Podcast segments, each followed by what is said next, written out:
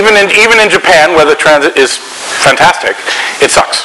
Uh, compared to the personal service of a car, this offers something that gives you everything transit has and everything that the car has, which is why I think it's going to be very difficult to see it uh, defeated by competition. But in particular, let's take the average American who maybe grows up in Pasadena or some other town where car, car, car, there, you know, there's no using a trans- public transit. Take that person to Manhattan. How long does it take them to adapt to the Manhattan style of travel?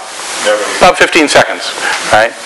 Uh, right? They just say, okay, this is how we do things here in Manhattan, and it really, there is not this thing that people imagine is, is in the American blood. Yes, we like to own cars. There's no question we like it. But when we're presented with a clear, obvious choice, we're pretty quick on taking it. And uh, there have been a lot of polls that have shown that a lot of people are ready to move to it, but it's not necessary for everyone to move to it. All right? It's simply necessary that there be a large group of people, and there's lots of evidence in customer surveys now that there are plenty of people willing to move to this style of transportation, even though it has one downside over the car, which is if you go to the um, mobility on demand taxi thing, you no longer can keep a pile of your crap in the trunk.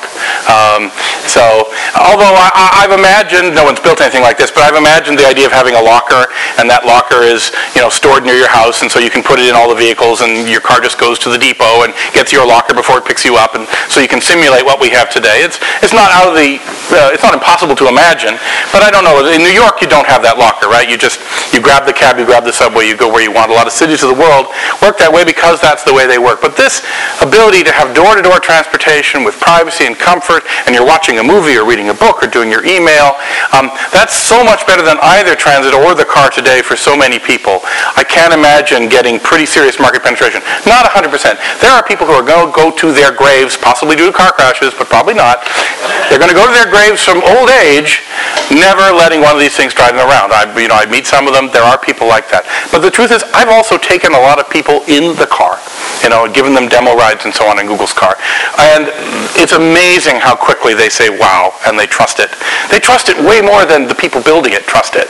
There, there, there have been tests actually done at Stanford where they gave people a simulated self-driving car that was really being driven by an experimenter in the back. You couldn't, you didn't know that was going on. And this is before they actually had one to test.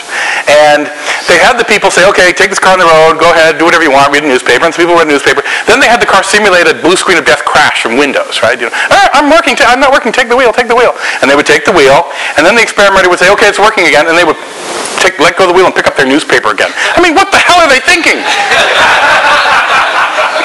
So General Motors did test. General Motors is releasing this product called Super Cruise, and it's it's all it is is it's the automatic cruise control. You all know about that, right? Which is just the radar cruise control, combined with the camera that watches the lane markers and keeps you in the lanes. And if the lane markers go away, what this car does is uh, well, it beeps and says I can't see lane markers, or it may even leave the lane. Right? And you're supposed to watch to make that happen. And GM has been taking people out on their test track with this technology, and hasn't been telling them anything not to do. So they want to see what people do. And these people, while they start texting, that shouldn't surprise you because they text now even when the steering wheel doesn't move itself, right? But they, yeah, they pick up reading material.